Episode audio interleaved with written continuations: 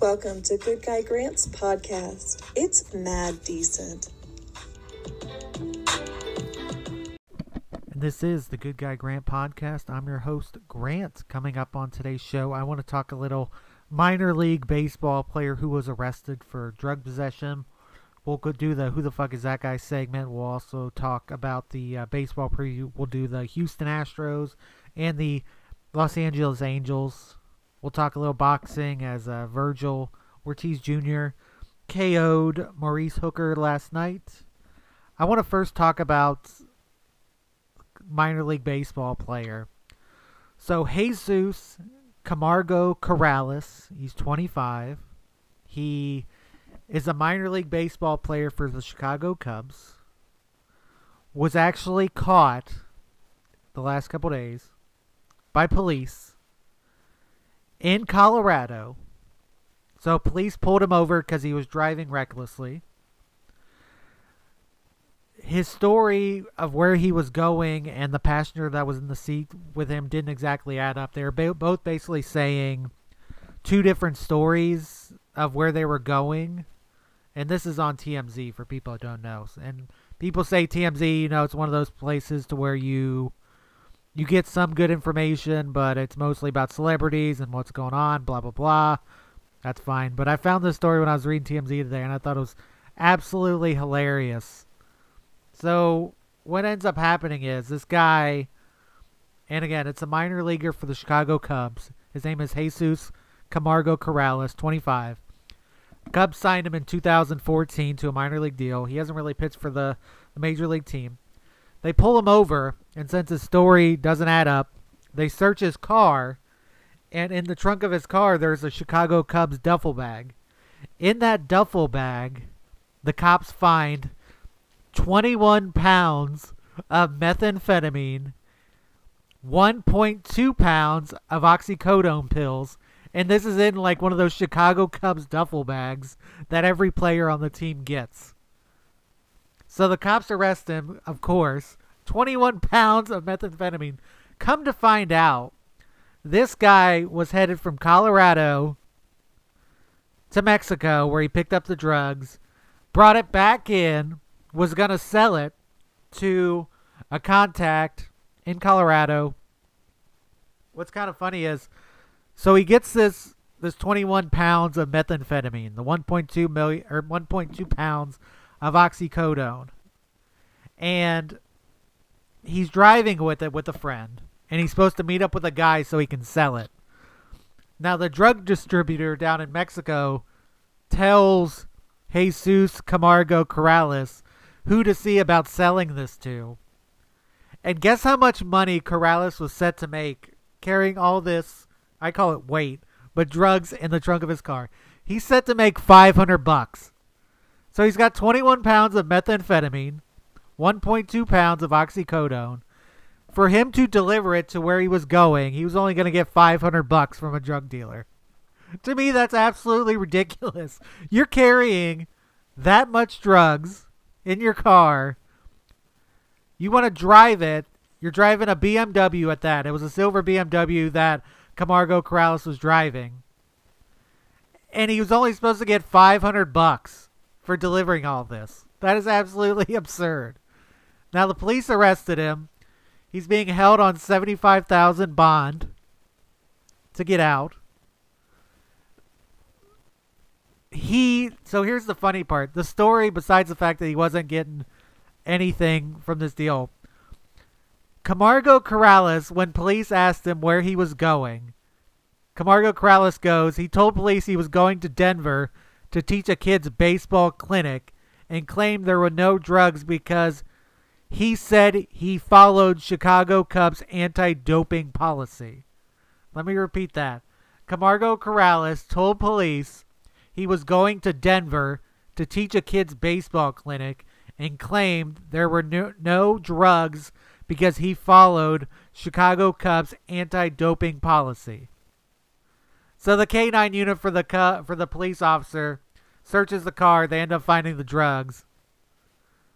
I mean, it's ridiculous. Like, you're putting that much risk of your career for five hundred bucks. And again, twenty-one pounds of methamphetamine, one point two pounds of oxycodone pills. That's a shit ton of drugs for somebody that's just doing something minor and only getting five hundred bucks out of it. Jesus, how much is the guy getting who's making that money off the twenty-one pounds of methamphetamine and one point two pounds of oxycodone pills? That, again, that's a shit ton in terms of that. He's expected to go to court on March thirtieth, which is in nine days. Today's the twenty-first.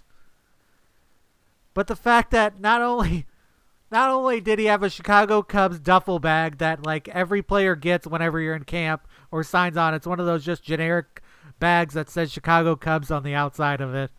He had all this weight on him. He's driving a B M W. He's not even like a big-time prospect for the Cubs. Like, the Cubs don't even expect to really get much out of him. He's been in the minor leagues since they signed him in two thousand fourteen. So he's been in the minor leagues now for seven years. This will be his seventh year. He's now facing both class one drug felony as well as charges of unlawful possession of each drug, both class four drug felonies, just so he can make five hundred bucks to deliver all these drugs. That is absolutely absurd and hilarious when I think about it. I mean, it sucks for him because he's going to go to jail. Uh, but the fact of the matter is he did all that for five hundred bucks. I mean, that's crazy. But I, I wanted to touch on that. Uh, we'll stick with baseball a little. I want to do keep going with the previews before the start of the season, where I'm going to focus on the Houston Astros. Uh, for people that don't know, they're the ones that won the World Series a couple years ago. A lot of people said that they cheated. You know, I think so too. Uh, they're having kind of a rough spring right now. They're three and eleven in spring training, uh, which is not good. Their rotation, the back end of their rotation is not very good, but the, the, the front two of their rotation is good. They got Zach Greinke and Lance McCullers Junior The one two punch, that's good. But they're three, four, and five starters. Uh, you got Jack Orduzzi, uh, Kristen Javier, and Jose Uredina. Those three right there are not great. Uh, their closer is uh, Ryan Presley. Their lineup is not bad, but they lost a little bit of uh, steam, I would say. You know, you got Jose Altuve. You got Gurriel at first. You got Bregman at third. Correa at short. Uh, Michael Brantley, who I don't know what happened to Michael Brantley, but he's seems to have like revived his career in Houston. He batted three hundred last year. He had five home runs, twenty-two R B Is in a shortened season, which is pretty good. I don't remember him being a dependable hitter for Cleveland. I think it was just due to the injuries when he played for the Indians. Uh, they got Kyle Tucker in right, Miles Straw in center, and then uh, Alvarez is their D H. I think hitting-wise, they're fine with Altuve, Bregman, Correa, Brantley. They're going to have to pay Correa next year, if not this year. He's going to want a monster new contract, so it's going to be interesting to watch that. But I think pitching is what's going to hold this team back. Again, I like Greinke. I like McCullers. Uh, their bullpen is okay. You got Joe Smith, uh, Pertis, and you got uh, Berger, uh, Blake Taylor, uh, Stanek's in there. Their bullpen's not bad, but it's that rotation I'm worried about. With Greinke and McCullers, they're fine. It's their three, four, and five starters I would worry about. I think they need to add some more depth to that pitching to really make some noise. Again, they are struggling uh, in spring training. You can take that with a grain of salt, though. They are three and eleven in spring training as of right now. But ultimately, I think Correa needs a new deal, so they're going to focus on that. But it could be kind of an up and down season for the Astros this year. Um, after coming off, you know, the World Series berth a couple years ago. They're in a uh, division with the Angels and Athletics, Mariners, and Rangers. I don't think the Rangers are going to be very good. I think the Athletics are good. I'm curious to see what the Angels can do. Uh, the Mariners are going to finish middle of the pack, in my opinion. But, yeah, that's what I think of the Astros. I want to shift to the uh, L A Angels. Of course, they got led by Mike Trout, who I think is the best hitter in baseball, in my opinion. I love Mike Trout, the way he plays the game. Batted two eighty-one. seventeen home runs last year, which was fourth in the, the league. forty-six R B Is, which was tied for sixth. He plays really good center field. He's twenty-nine years old, but it doesn't seem like whatever Mike Trout does, and he's won multiple M V Ps, his team never does anything when they get to the postseason, so it's kind of sad to see. Um, but with the Angels, It's going to come down to pitching. Uh, they got Dylan Bundy. He's their ace. Shohei Ohtani, who's hittier, and he's a pitcher. Uh, you got Henry as their third, uh, Canning as their fourth, and Quintana as their fifth. Uh, they did get Raisel Iglesias from the Reds in the offseason. He's going to be their closer. Hitting-wise, I don't know if they have enough. They got Stassi at catcher. Uh, Suzuki's their backup catcher, so he might play as well. Uh, Jared Walsh at first. Uh, you got David Fletcher at second. Rendon, who they got from the Nationals, um, not this offseason, but the offseason before. He's at third. Jose Iglesias, who's good defensively, not a good hitter, at short. You got Upton, Trout, and Fowler in the outfield. But I think Joe Adell, who was a rookie last year, is going to get a good amount of at-bats in the outfield as well. Whenever Ohtani's not pitching, he's going to be their D H. He's going to kind of flip-flop with Pujols. I can't believe Albert Pujols is still there, by the way. Absolutely ridiculous that contract looks right now. Last year, Albert Pujols batted two twenty-four, six home runs, twenty-five ribbies, and one hundred fifty-two at-bats. I think that's absolutely ridiculous. Now, Joe Adell, he's their rookie from last year, had a tough season. He batted one sixty-one, three home runs, seven R B Is, and one hundred twenty-four plate appearances. But he's only twenty-one. Uh, he still can be really good. I think they're they're looking for him to have a pretty good season. Uh, like I said, they have Dexter Fowler, Mike Trout, and Justin Upton. Uh, Fowler batted two thirty-three last year. Not very good. Mike Trout, of course, is always up for the M V P every year. I like him. Justin Upton needs the rebound from last year. In one hundred forty-seven at-bats for Justin Upton, he only batted two oh four with nine home runs, twenty-two R B Is. I want to see what Ohtani does because I think the Angels are making a mistake using him as a pitcher and as a hitter. I think he just needs to focus on one. In my opinion, I think he should just focus on being a hitter. Uh, I don't like their bullpen outside of Iglesias, and he was kind of up and down last year with the Reds. Uh, their other bullpen pitchers are Mike Mayers, Felix Pena, you got Buttery, you got Luke Bard, and Claudio in the bullpen. I don't think it's going to be that good a year for the Angels. I think, you know, they're going to hover probably around the five hundred mark. Uh, they're ten and seven right now in the spring. Uh, so not off to a blazing start, but they're doing a hell of a lot better than the Astros in the spring. But it's going to come down to what it is every year. Can Mike Trout continue to, to carry this team? Can Anthony Rendon, who came over on that monster contract from the Washington Nationals, can he continue to produce? Last year he batted two eighty-six, nine home runs, thirty-one R B Is. That's in one hundred eighty-nine at-bats. So not bad, but he's making a good amount of money. He signed, like I said, that monster deal. Uh, not this offseason, but the offseason before. But they need production from other people besides Mike Trout if they want to make any noise. Uh, we'll focus a little bit on shifting gears. We'll actually go to the Who the Fuck Is That Guy segment. We're actually going to focus on the Utah Jazz. We're going to look at Jarrell Brantley. Six foot five, two fifty out of Charleston. He's twenty-four years old. He was a two thousand nineteen second round pick, number fifty, by the Indiana Pacers. So far, in eleven games this season, he's averaging one point, zero point six rebounds, and no assists. So he's not playing a lot. Uh, the Utah Jazz coming off a pretty good season so far for them. Um... But Jarrell Brantley is the who the fuck is that guy. He's twenty-four. He went to the College of Charleston from two thousand fifteen to two thousand nineteen, which is pretty decent. He's, you know, four-year college guy. He was the C A A All-Defensive Team in twenty seventeen. He was the Rookie of the Year in the C A A, which is the conference they play in, in twenty sixteen. Third team All-A C C. C A A, excuse me, in twenty sixteen, second team, all C A A, twenty seventeen, twenty eighteen. So he's got a couple awards. He was first team all C A A in twenty nineteen. In college, at the College of Charleston, twenty fifteen twenty sixteen season, excuse me, averaged eleven points in twenty-eight minutes, not bad. His second season in college averaged fourteen points in thirty-two minutes. His third season, which was his junior year at College of Charleston, seventeen points in thirty-two minutes. And then his last year, which was his senior year at College of Charleston, nineteen point four points, eight rebounds in thirty-four minutes. So his points went up each and every year. So it went from starting his freshman year at eleven points to his senior year averaging almost twenty, which is not bad. So he goes into the draft, gets selected in the twenty nineteen draft, number fiftieth overall, by the Indiana Pacers.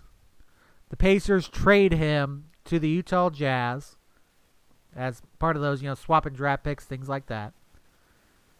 He signs a two-way contract in July twenty nineteen with the Jazz. The two-way contract means you can either play in the developmental league or you play up with the big team. Makes his N B A debut on October twenty-fifth, twenty nineteen. Came off the bench in a loss to the Lakers with three rebounds, an assist, and a block. On January fifteenth, twenty twenty, he goes to the G League, which is the Salt Lake City Stars. He has twenty-eight points, eight rebounds, five assists in the in the minor the G League, which is the minor leagues of the N B A. So he's doing okay for the G League, but the thing is, he's already twenty-four. He really has to show something in the next year or two to be a role player for the Jazz. You know, the Jazz are off to a pretty good part of this season. They're thirty and eleven right now, first in the Northwest Division. Uh, they have, you know, Mike Conley, who's an all-star. You got Donovan Mitchell, Rudy Gobert were all-stars. You got decent role players and Joel Ingles. Um... You got Ilyasova, who's there, Derek Favors, Jordan Clarkson, Bojan Bogdanovic, who's not bad. But I don't think that the Utah Jazz, even though their record is pretty good, like I said, at thirty and eleven, are going to be able to win a title or really make a ton of noise in the playoffs. I mean, I've seen weird shit before, but when it comes to a big-time caliber team that can win a championship, I don't see it in Utah. I don't think Donovan Mitchell has that killer instinct. I don't think Gobert and Conley get them over the hump. I think they'll make the playoffs, but ultimately I don't see them winning a championship. I think it's the title in the West is going to come out of L A, either the Clippers or Lakers, depending on how long LeBron's out with that ankle injury. But we focused on, like I said, Jarrell Brantley. He's twenty-four, six five, two fifty. twenty-four years old. He's out of College of Charleston, which is the C A A conference, which is, I think that's the, yeah, that's the Colonial Conference that uh, Charleston's in, which is not too bad.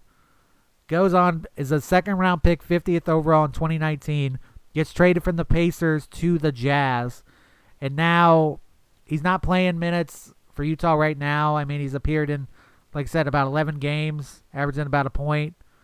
But Jarrell Brantley is the who the fuck is that guy p- for this week.